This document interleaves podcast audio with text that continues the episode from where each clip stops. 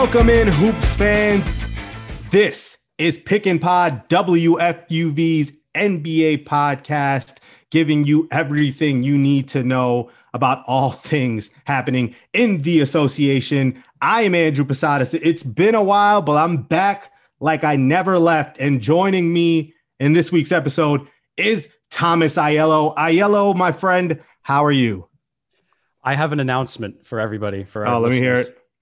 I um I had my first Krispy Kreme donut the other day. Your first, like my very first one, one yes. That? Oh, you're missing oh, out, dude. It was so good. It was the uh, old fashioned donut, and I I expected to be like this egregious sugar rush, which it was, but I'm so used to the I guess consistency of the Dunkin' Donuts donuts it's a, it's a drastic change yeah. from a regular donut to the glazed Krispy Kreme, but it is. it's it, it's a life changer though. Otherworldly. Oh, otherworldly. It was. I felt I evolved.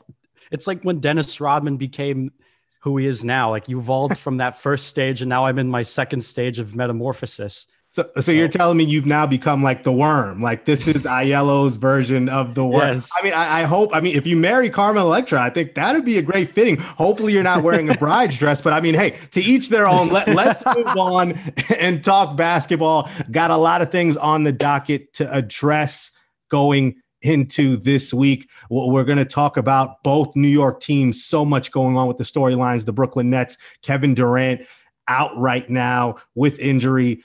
Aiello and I will talk about the severity of that injury and, and what the Nets should expect moving forward in trying to keep this team intact and healthy for a run to the NBA Finals. We'll also talk about those New York Knicks and what they continue to do, the gumption, the resiliency. They're in the midst of a six game winning streak, looking to extend that uh, against the Hornets on Tuesday night and Aiello and I will get into that and just how far can this Knicks team go? Can they break and get maybe a top four seed? I mean, there's still time left here down the stretch. If the Knicks can keep it up, they have a, a crazy after this six game homestand. They have to go on the road. That will be critical. So for the Knicks, a crucial part of their schedule. Aiello and I will get into that, and we'll also go around the league, talk about the MVP race what we've seen, especially from Steph Curry. This man at age 33 is just having the greatest month of April that we've ever seen, the greatest shooting stretch over the last 11 games. He's had 30 plus in 11 straight.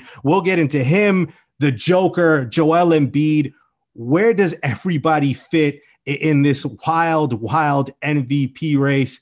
Aiello, let's get started though in Brooklyn with Kevin Durant. Uh, we found out earlier on Tuesday that Kevin Durant will miss Brooklyn's game against the New Orleans Pelicans as he continues to deal with a left thigh contusion. Aiello, Kevin Durant had just came back from a left hamstring injury that had taken him out for a few weeks, and now with a left with a left thigh contusion, excuse me, he's now day to day. So for the Brooklyn Nets it, it really feels like this team at, at full strength, there may not be a team that can go six or seven games with the Brooklyn Nets. But the problem is, is can they get to full strength and sustain that through an entire postseason run? Uh, but so far, just seven games with Harden, KD, and Kyrie on the floor. Not what you want, but I think the most important thing here is health. And if KD needs to sit on ice for a few weeks or needs to sit until the postseason begins, that's a sacrifice that the Nets are going to have to be willing to make if they want to hoist that title, you know, you know, come this summer. I honestly feel that Kevin Durant sitting for the playoffs is probably the best thing that could happen to this Nets team. Now, if we think about his impact, which we know very well, uh, I want to take you guys back to game five of the 2019 NBA Finals where he came in. He wasn't totally healthy. He was about, I don't know, I want to say 75% healthy. That's what they said that day. He came into that game, knocked down 11 points, got hurt, which is the Achilles injury, left the game, but Golden State still won. He came into the last game versus Miami, eight points. He didn't miss a single shot, played a total of four minutes and three seconds of game time, and the Nets lost by two. So the I guess the aggregate of Kevin Durant just kind of being there, his slight presence alone makes the team like really good. And the shorthanded Nets only lost to the Miami Heat by two, who at this moment in time have just way more pieces on that team, let alone being healthy, with the exception of probably Goran Dragic, who's had his share of injuries this year. But think about that. They only lost to a healthy Heat team by two, and Kyrie Irving had to do a lot of the heavy lifting. So I think Durant sitting for the playoffs is probably your best bet, only because if you want to preserve him, he's also 32. He's going to be 33 next September. So you kind of want to preserve that that body, especially that Achilles tear. Now I know that people say, "Oh, well, his game's not based on jumping and like power." No, I, I understand that, but dealing with aging superstars and their bodies, uh, we know that very well. We've seen that with Tracy McGrady, unfortunately. Penny Hard. Well, Penny's was kind of early, but yeah, McGrady injury caught up to him. Vince Carter just kind of he sort of fizzled out. He had some injuries here and there.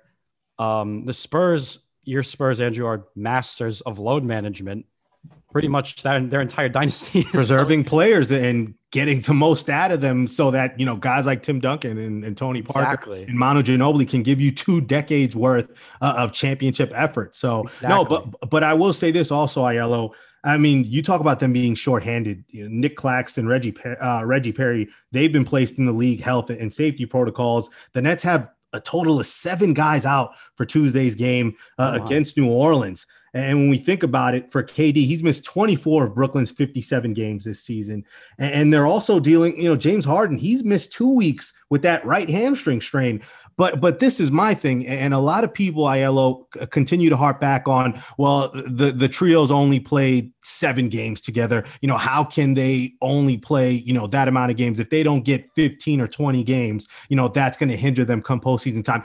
That to me is complete hogwash because these guys have played together in Team USA all Star weekend, and you know over the summer, Aiello, that they have runs and guys are coming together and weekends for weeks they're playing against each other and keeping themselves with iron sharpening iron. So these guys yes. know how each other's games are. They know what works they know what buttons to push and when they were together on the floor i mean this team was averaging almost 125 points per game so to me that's not the concern the concern is making sure these guys go into the postseason feeling at 100% because as long as they're at 100% then you can make that run. And even if someone is having a nagging injury, you, you talk about what they were able to do against Miami, you know, with with multiple guys out they have that luxury that if one guy goes down or, or even a second guy goes down, th- there are others who can step up and, and, contribute and make up for that. So I think for the Nets, you know, injuries aside, this is still a team that can make a deep run. But make no mistake, if they can be at full strength, I'm sure Steve Nash, that's exactly what he prefers. And if they're at full strength, man, Aiello, it's it's hard for me to think of a team that can seriously go seven games uh, with the Brooklyn Nets. It's hard to see it. I I'm like, who can even do it? That's the question. who's who's equipped to do it? There's only a handful, not even a handful, a few select teams that are equipped to deal with the Los Angeles Lakers. Now you got to deal with the Nets. We look at Milwaukee. That's probably one team. Boston's definitely not going to have hang with them because they have no bigs. Philadelphia, no can Ben Simmons be that guy? We don't ben know. Simmons, maybe if Joel Embiid doesn't poop his pants in the playoffs or doesn't get hurt. That's the, exactly. the concern with him, right? That's the other one. And then if we look out west, let's assume, let's just assume they make it to the finals here.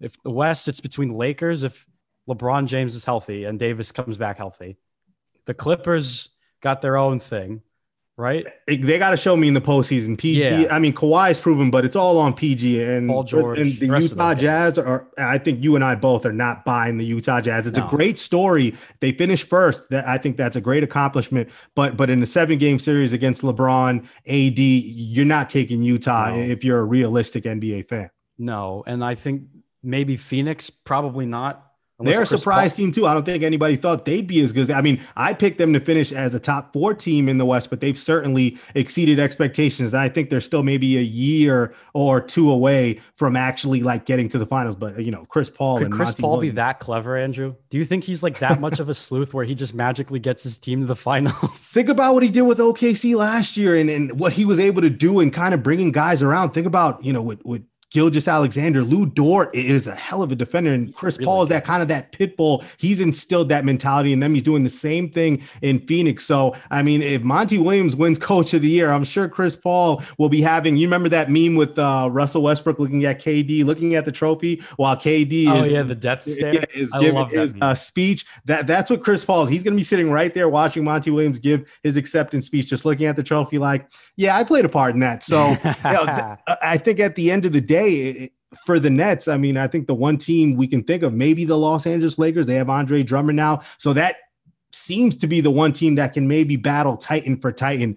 But but if the if the three uh, of KD, Harden, and Kyrie are healthy, then man, all bets are off. it's hard for me to, to pick against them because from what we've seen in such a small sample size, they're a juggernaut offensively. And when they want to defensively, they can lock down. And they have some guys. You think about Nic Claxton, a Bruce Brown. They're Bruce guys Brown. who are good defenders, and they can kind of play their roles easier, you know, with, the likes of KD and Kyrie and Harden on the floor. I don't think I've ever seen a young player who went from not playing at all last year to having a serious contribution than Nick, Cla- Nic Claxton has had this season.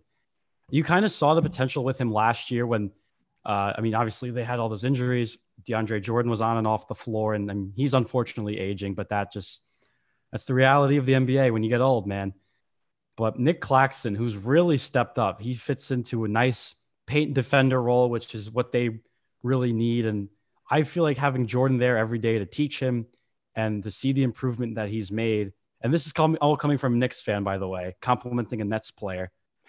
he has made some serious strides. I feel like you can platoon him, Griffin, and Jordan, I guess, as like your center thing to kind of wall up Giannis if you have to see him. They have that's enough you can throw at Embiid, but Embiid has been a, ba- a, a issue in and of itself for opposing teams to defend. Maybe one of the probably the toughest assignment in the NBA, not named uh, LeBron James or perhaps Nikola Jokic, to me at least. And now that they have him, they got three guys in the paint and like you said, when they want to play defense, they play some damn good defense. When Kyrie is focused, when Harden and Durant are all focused, they're a very good team. They're a really yep. good team. And they've got great role players. We have to give Bruce Brown, like you said, and TLC a lot of credit for really just being sticking their noses in there, man. They're just hard nosed basketball players, and it's fun. It's fun to watch. Yes, all the injuries, and yet just a game back uh, Philadelphia, uh, they're 38 and 19, Philly at 39 and 18. So even with all that, just one game behind, and if they get that number one seed and home court advantage, I mean, and with fans now, we heard Governor Cuomo say that that attendance will go up for both the Barclay Center and Madison Square Garden. So Brooklyn will be a vibe.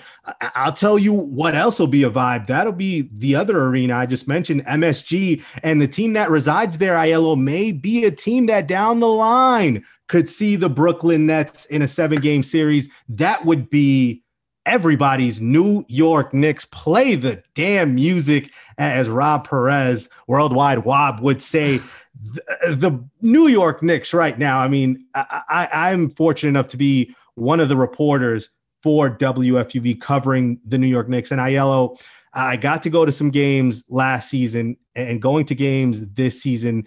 You can just see the difference in this team's effort and what Coach Thibs has been able to instill in terms of toughness and that defensive mentality, even uh, against New Orleans.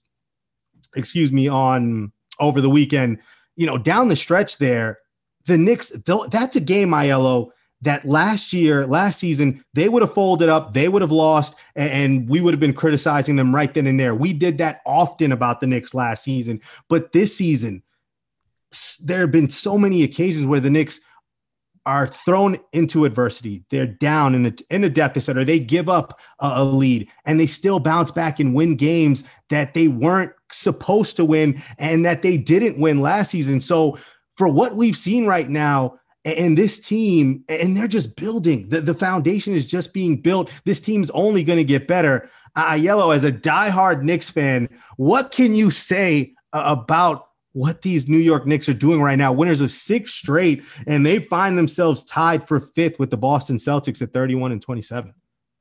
I would like to tip my cap to uh, Emperor Leon Rose the new uh, emperor of the New York Knicks, the overlord, the transaction transaction warlord, I should say, of this team, who's done a really good job of assembling talent and a staff, and Tom Thibodeau, who has kind of let them grow up without growing up. Does that make any sense? Yes. So last year it was gloomy kind of veterans, but there was this mixture, this weird mix of kids on the team. And it's almost like, oh, I got to go pick up my kid from daycare. That's the youngest one. Yeah, he's really boisterous at home. But now you watch them and it's like, oh, like the kids, they're they're really fun. Like I love watching them. I want them to win. It's the exciting part. So they've and they've grown up without growing up, I guess. It's sort of more of like a uh, finding out you're going to vacation in Tahiti type of thing. Yes. And you know, like when you start jumping around, like, ah, we're going to Tahiti or we're going to Disney World, like how excited everyone is. And it's all like, just you're looking forward to the future and what they can do. Now, I think for their off season, they definitely need to find a closer. Yeah. Uh, and people say Lou Williams. I've seen Lou Williams. I would do it, but Alec Burks is also there, and they're kind of the same player. So you sort of have to pick and choose your poison with that. I definitely think they're going to haul at least one person from the draft. Who that is, uh, it could be a number. I'm going to look at guards for the most part between James Bouknight, Adrian Butler, Davion Mitchell, or Jared Butler, excuse me. Uh, it could be Corey Kispert from Gonzaga, another wing shooter because they don't have any good small forwards. Uh, and I also saw an idea a while ago uh, for Malcolm Brogdon, trade for Malcolm Brogdon. I, it would yeah. be that one's definitely interesting because he he's a good point guard, but he's not he's not going to push you over the the hill that you need to go but I mean, he's solid enough where he can be a starting right. point guard on a championship team, in my right. opinion, because we've seen now these days that a point guard isn't the guy t- to take teams to championships. You need a wing or a, big wing. somebody like that. You know, I mean, Steph, he got to win, you know, a few finals, but, you know, KD won two of those MVPs and Iguodala got the other one, although I, I will always contend that Andre Iguodala is the worst player to ever win finals MVP. That doesn't sound it sounds dumb, but he is, and he shouldn't have won that MVP. I don't know how. I mean, he hit wide open shots and he tried to defend LeBron, and LeBron still averaged 30, 10, and like eight. So, I mean, you want to give finals MVP to that guy? I mean, that's another story for another day. But let's go back to the New York Knicks. And you're right, because with David Fizdale and even oh god with, with Coach Miller, you know, in the interim, they just couldn't sustain a, string of games where you saw effort on both sides of the court. But with Thibs, and that was, I think, the worry that that some of us had, and majority Knicks fans is would Thibs run this team into the ground? Would he be too hard on them? But I think Thibs has learned in his previous experience, especially that previous stop in Minnesota and how that turned out, understanding the balance between conditioning and just overexerting your players throughout uh, an 82 game season, this season being 72 games. So I think he's gotten the guys to buy in. And when you get guys to buy in defensively, that's that's important because Aiello, I think there's a strong argument that no other team plays harder right now than the New York Knicks. No other team plays harder than them on both sides of the floor. And that's what keeps them in games and puts them in position to come back and beat teams like the Pelicans when they were down, what, seven points with like 90 seconds left to go. So, and I think the combination of guys, and you mentioned the maturity and the growth. Julius Randle, he's, I mean, he's he's having an all NBA. If he doesn't make one of those three teams, it's criminal. I mean, a guy's averaging 34. He's averaging 11, six assists. He's leading the team in assists. You think about a guy like Derrick Rose coming off of the bench, being a mentor to guys like Immanuel Quickley and, and, and Ntilikina. That first time around in New York, you can tell, and just listening to him in some of his uh, post games, especially after that game against New Orleans, you know, he was in a different mindset that first time around New York. He had just come off all of those injuries. He he wasn't yet ready to accept and evolve his game to fit you know, where his body was. And now this time around, coming in with, with Thibs and knowing his role as as a guy who can come off the bench and can also start when need be. And you've seen he still has flashes of that D Rose, that does. MVP form. He does. And coming off the bench, I think that's a pop. Him and Alec Burks. I mean, they've proven to be a great one-two combo. And it's just a little bit of everything. And Aiello, you know that when you put a little bit of everything into a recipe, it usually turns out tasting scrumptious. And, so far, it, it is tasting like a playoff appearance. And if they can get the right matchup, let's say they draw the Hawks in that four five, or even the Milwaukee Bucks. Because oh, again, God. if somebody can come up with a defensive game plan and follow what Nick Nurse did uh, against Giannis, I'm sure Coach Thibs will have his wall and he'll make Khris Middleton and somebody else have to beat them other than Giannis. So, w- would you say that the Knicks could at least push one of those two teams to six games, maybe seven games? Uh, they play defense out there. So, I have to think because of their defensive prowess, if they can get a formidable matchup that isn't the Nets or the Sixers. And even then, with the Sixers, you never know with injury stuff, anything can change. But if they end up with a favorable matchup, I could see them giving a team trouble in the first round. I'm not saying they're going to win the first round matchup, but they can certainly put a scare in somebody. And I think Knicks fans, for all intents and purposes, for what the expectations were before the season began, this is just a ride that that Knicks fans are going to take wherever it goes at this point. Yeah, I mean, pretty much. It's it's sort of uh, I'll take it and I'll be happy with it for now. Um, to go back to your point about defense, we look at the great dynasties in sports, and this goes for all of them. I mean, we'll start with NBA basketball. The Chicago Bulls, yes, they had Michael Jordan, but they were predicated on a really tough defensive mindset. Yes. You could say it for the New England Patriots dynasty with Bill Belichick. Tom Brady has always had a crazy good defense. In soccer, with the Manchester United thing, their defense. And in baseball, the Yankees, money and defense and pitching. Yeah. You could so defense and defense, and in this baseball's case, pitching and defense, that's going to get you to where you need to go. And that model was followed way back in the 70s with the Clyde Frazier teams. It was followed in the 90s with the Patrick Ewing teams. And then they sort of steered away from it. Now, there was that little blip of Melo where it was we're going to shoot 100 threes a game. Now, it did work. They won ah. 54 games, but and Mike Woodson is a defensive minded guy too in his own right. right. So uh, you know they had enough defense where they're able to win 50 plus games. They yeah they had enough defense between Shumpert and Chandler. Yeah, Melo kind of here and there. You could you could say J.R. Smith when he wanted to. Yeah. Also when he uh wasn't in his uh in his greenhouse, but um the the great teams are built on great defenses. I think that's what the Knicks have kind of figured out. Now in the NBA, it's more of a three point shooting, ball oriented offensive game.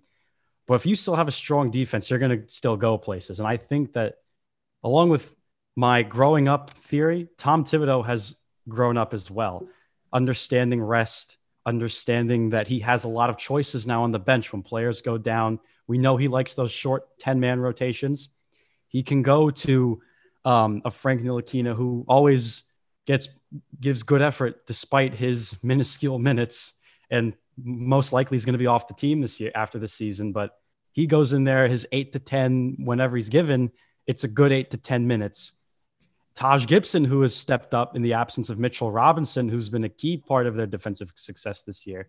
Gibson has stepped up. He's put in a couple of gritty, gritty performances, helping them win a few games and the collective whole. I mean, the point guard thing's not great right now. I mean, yeah, sure, we have Rose and Quickley and it's a good it's it's becoming i mean you would like somebody to be a mainstay there and, right. and they're hoping that Quickley becomes that down the line but you know i, I think it's the combination of Quickley Payton and rose i mean when Payton at least when the shots are going down you know he's going to bring it on defense but right. if the shots are going down that's a bonus but i think it's a revolving door but i think at this point it's serviceable for what they've done and and again the record speaks for itself so i would also say Aiello, what they're doing now is also it, I think it's putting up everyone else's antennas around the league. Where now the New York Knicks, they're relevant, they're formidable, they're a franchise that's going back in the right direction. And you mentioned Leon Rose, and a lot of these contracts, they're one year deals, you know, deals that the Knicks are, are, flexible now where they still have cap space going into the next couple of summers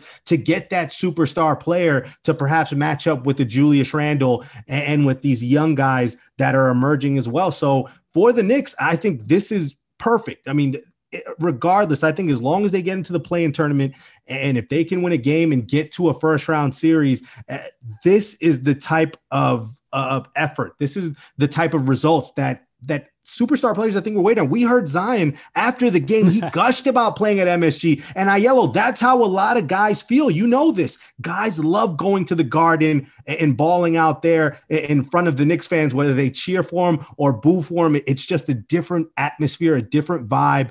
And I think with the Knicks playing the way they are, we're going to hear more guys start to peek out and say, well, you know, I'd love to play for the Knicks. I'd love to play at MSG. This is going to open the door for that. I, I think we have to pump the brakes on that only because the mainstream ESPNs and um, the Skip Bayless. Well, I wouldn't really say Skip, but I guess people, other people at Fox Sports One, like Colin Cowherd, they do try to do this whole baiting thing, and it's usually with the Knicks or teams that are doing this stuff. And there's the speculation, there's these rumors that come out. So I feel like for Knicks fans, if we get to the if they get to the playoffs, that's going to be great. That's going to be humongous success if they I also don't think they realize how much effort you have to exert, especially in an NBA playoff game, a single NBA playoff game, to play a team like the Bucks or one of these crazy talented teams, how much effort you have to exert to lose by two. Yeah. Imagine what it takes. You have to try and win by at least six.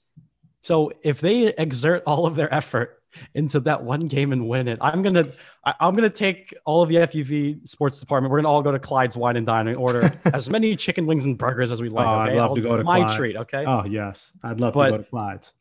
Winning one NBA playoff game is a task, especially for a team that's going to be under underdogged, if if that's a word. Yeah. So you have to, you really have to be methodical with how you game plan. And I know the defense, you have to really slow the game down. And the Knicks, how do I put this? They play like sloths and koala bears. Okay, they are slow. They are just a slow. They're methodical. They methodical, just take possession yes. and possession. I mean, they put their hard hats on, and again, that's not a style that teams play at. So I think that's right. why they pose a tough matchup for anybody, especially the teams that like to play up and down. It's definitely a, a, a thorn in the side where Giannis will just kind of look down from his pedestal and go, "Damn." How'd they get so good so quickly? so I think that'll it'll definitely be fun to watch. I don't think they're gonna win a first round series because they unfortunately don't have the, the power to do that right now. Uh, the offseason, that's a different story.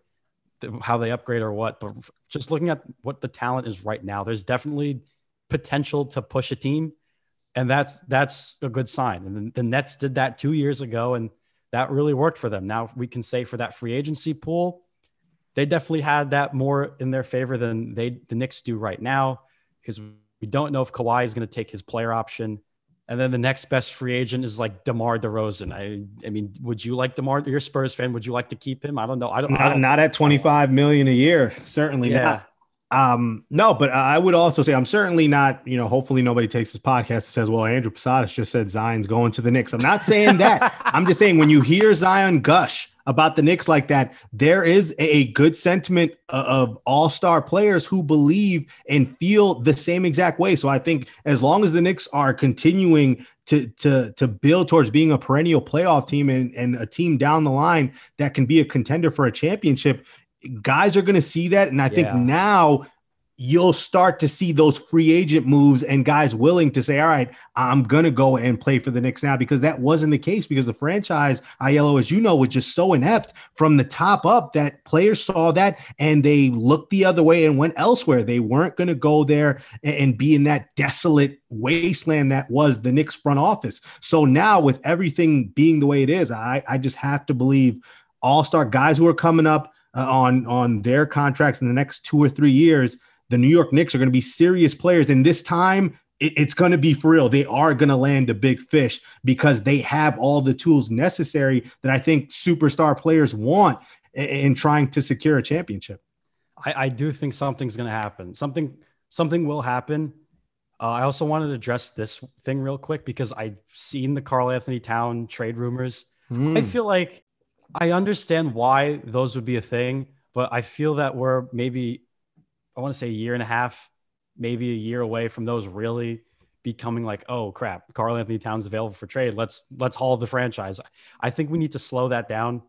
That's just for the entire NBA, but there's definitely going to be a player who will come to the Knicks willingly and yeah. say, hey, there's something here. Let's let's finish the job, right? Let's finish the job.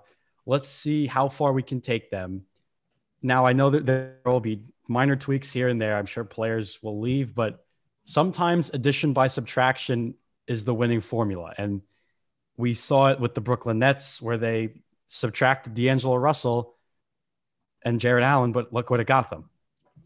And, and you, you, you would take that yeah. 100% of the time. It, it doesn't matter how screwed over you get five or six years down the road because they can't trade draft picks, but you just take it. You, you just take it and don't think.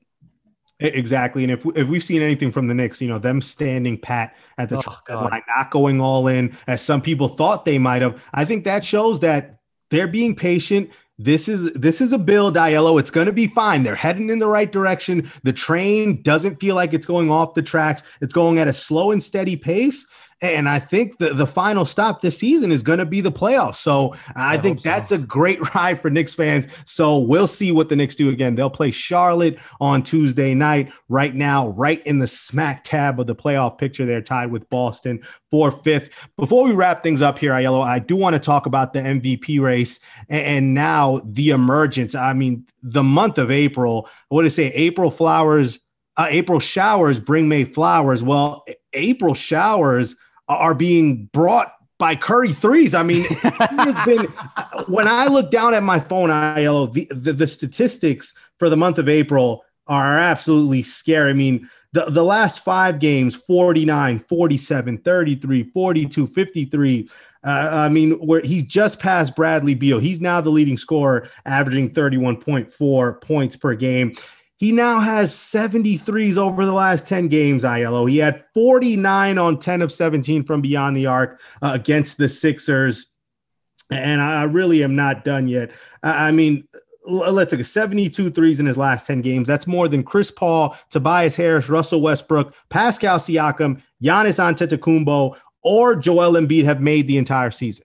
He's made more threes than five NBA teams in the last 10, 11 games. And when you think about what he's doing at, the age of 33 and having 10 consecutive 10 plus consecutive games, scoring 30 or more, doing that with Kobe Bryant, and, now uh, about to stand alone and averaging the most in an age 33 season. And when we talk about this this MVP race, Aiello, it's so interesting with the injuries and certain guys taking the lead and then coming back, other guys emerging. The Warriors obviously aren't a top three, top four seed in the West right now. I mean, they're in ninth place, struggling to try and hold on to a spot in the play in. But if Steph Curry keeps up this her- Herculean effort for the rest of the season and Golden State gets in, I'm not going to be shocked if he gets some MVP votes from the media just because Aiello, what he's doing right now, we know he's the greatest shooter of all time. But but some of these things are just so ridiculous. How talent? I mean, my subconscious inherently, when he puts up a shot and he gets a clean look, the first thing my mind says is good. It just that's what we expect from him, and uh, it's it's been fantastic to watch this month of April. Steph Curry has just been the human torch do you remember learning about the great Marty Glickman when you first came into FUV? Of course. Swish, swish, swish. That's all you hear. Swish. Steph Curry shooting. Swish, uh. swish. That's every shot. He's a super humanoid three point shooting machine thing. and he's not, he's not knocking, he's not having these games versus like the worst of teams. And there's a game in between this 11 game uh, streak he had where he didn't play, but in those two games, he had 36 and 32. Yeah. One was versus Chicago, and the other one was versus Miami. And then he sat versus Toronto on the uh, on the second, and then he has, starts the streak again versus the Hawks, and then he plays Milwaukee, Washington, Houston. I mean, they're not very good. Then he goes to Denver and destroys them, and then four games in a row, four games in a row on the road. He's traveling on a plane. There's yep. jet lag. There's security. There's COVID restrictions you got to go through, and all this hotel, where am I going to get my food from, all these things. Oh, let me just casually walk to the stadium and drop 10, 11 threes on Oklahoma City, on Cleveland, and then drop 11 threes on Boston. And then I'll drop 17 on Philadelphia with 49 points and beat them by 11 pretty much single handedly. And oh, by the way, Seth, you're my brother. I love you, man. I'm still, I'm way better than you. Oh yeah, big brother, little brother. That's brother. that's got to go big brother's way every single time. Seth Curry's a, he's a good player. Like he's a solid yes. little player, but Steph Curry last night put the greatest shooter of all time debate to a close. Yeah, I, uh, cyborg comes in like five years down the road, where he's got a robotic arm and has a targeting system that's as accurate as Iron Man.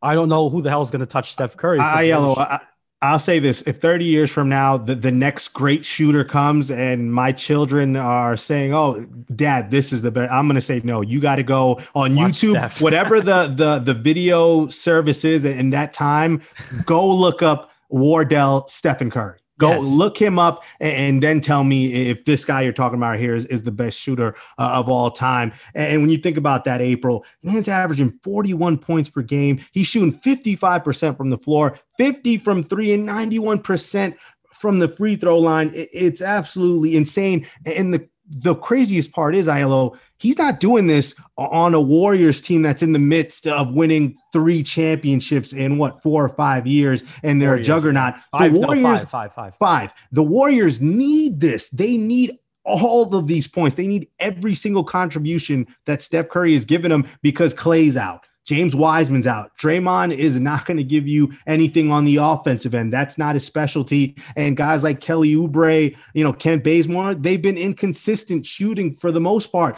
So the Warriors have needed every bit of this. If Steph Curry's not putting up this month of April, the Warriors are seriously may seriously have to consider the Cade Cunningham sweepstakes. I'd call it how it is because you're not going to fight to just end up losing in the first round. Maybe you call it, you know, a season and go from there. But now they're still in, and you got to think if you have Steph Curry on your team and you get into the play and all bets can yeah, be off. And and he's somebody who, if he can get in as a, as an eight seed, you know, that's a first round matchup, not for the Lakers or for the Clippers. That's a first round matchup for the Jazz, Aiello. Do the Jazz, are they ready and prepared? Are they battle tested to have to face Steph Curry, who understands what it takes to win championships, plural?